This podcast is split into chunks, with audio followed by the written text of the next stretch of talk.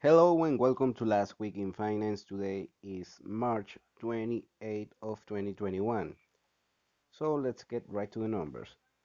The S&P 500 had a rally on the last hour on Friday trading session.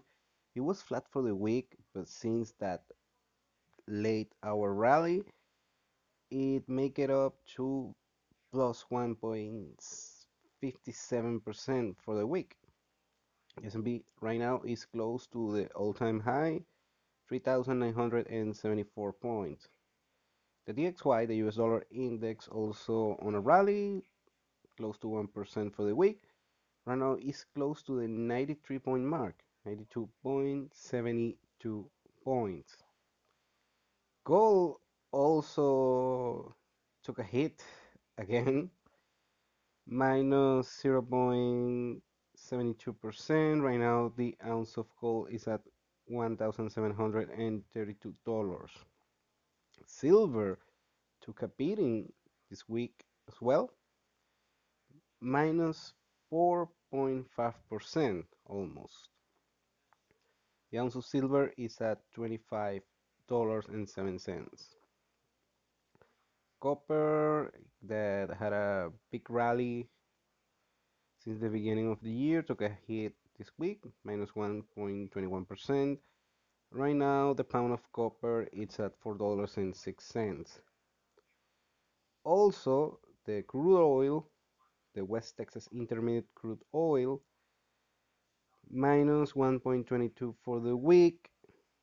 Also, it's been in a roller coaster in the last couple of weeks. Right now, the barrel of crude oil is at $60.71. The 10 year Treasury bond keep it up with the rally for the week plus 5 for 57%. Right now, the yield of the 10 year Treasury bond is at 1.685%. And of course, crypto guys, bit we had Bitcoin dead for crypto standards was kind of flat but trending down, minus 3% for the week. Right now, the Bitcoin it's at $56,000. Okay, the main story this week was the Suez Canal thing, and we're gonna get into that. But first, also want to talk about the jobless claims that are trending down this was the first sub 7k week for jobless claims. More accurately, eh, the last jobless claim report says that 684,000 people filed for jobless claim security. Uh, this is good, this is bad, uh, I don't know yet.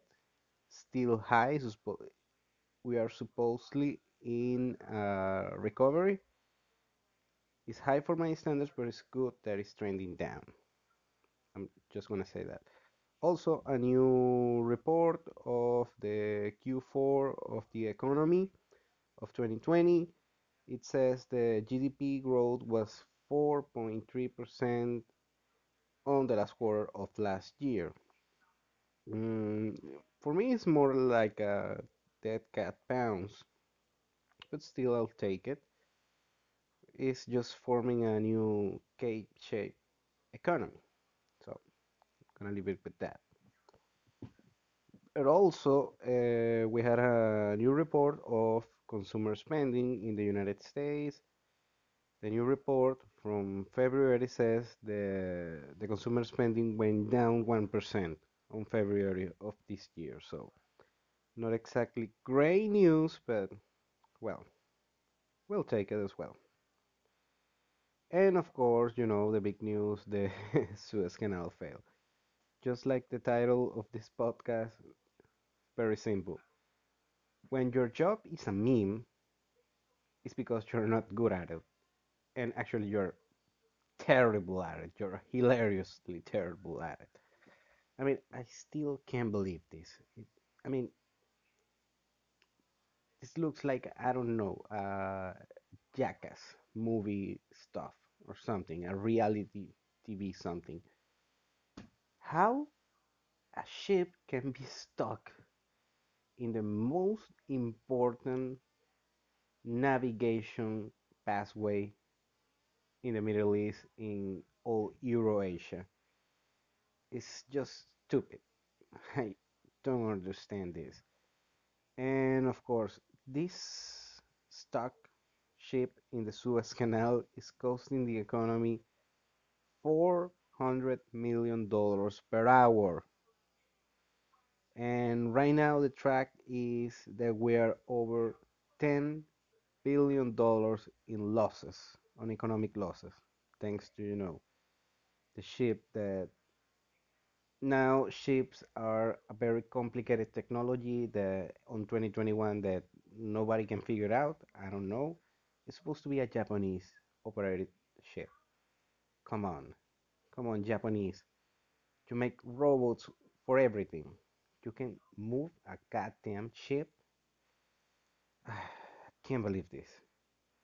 Actually, some guy of the world, the Washington Post, Philip Bump, says it's never a good thing when a bunch of people learn the name of a boat.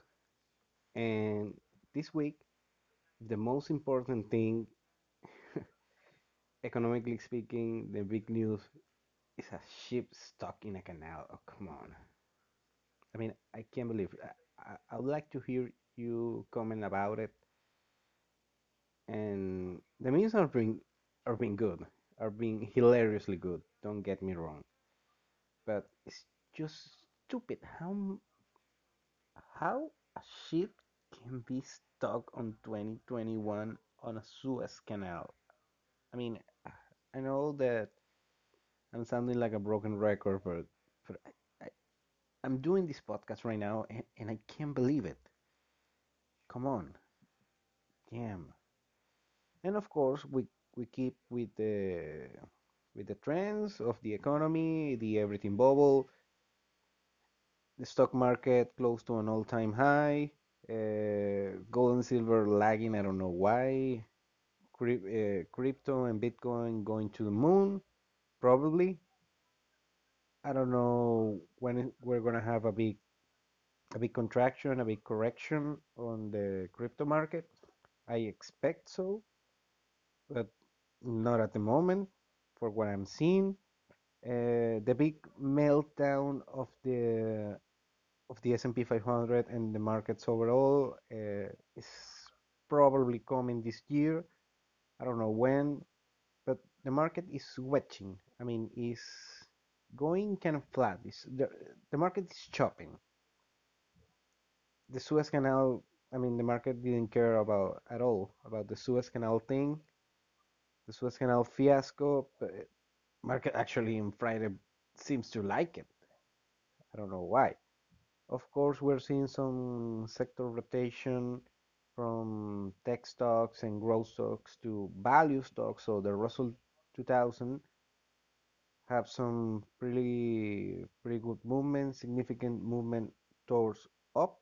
So it's growing. The the value stocks are growing actually, and the growth stocks are they took a hit. And we're still having the the real estate frenzy. It's a seller's market. It's going up, up, up, and up. Actually, I read on these days that in the United States there there are more licensed real estate brokers that real estate listings. So are more people selling real estate that is actually real estate to sell.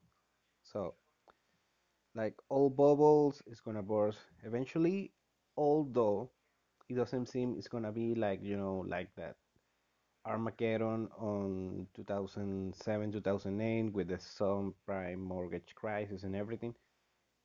It shouldn't take it shouldn't be the the big you know the the the bubble burst. It shouldn't be as bad as then on 2007, but it's not gonna end well for many people. i'm just gonna say that. And with that note, I'm gonna end it right here. Thank you for listening. Take care. Hope you have a very nice week. Bye bye. See you later.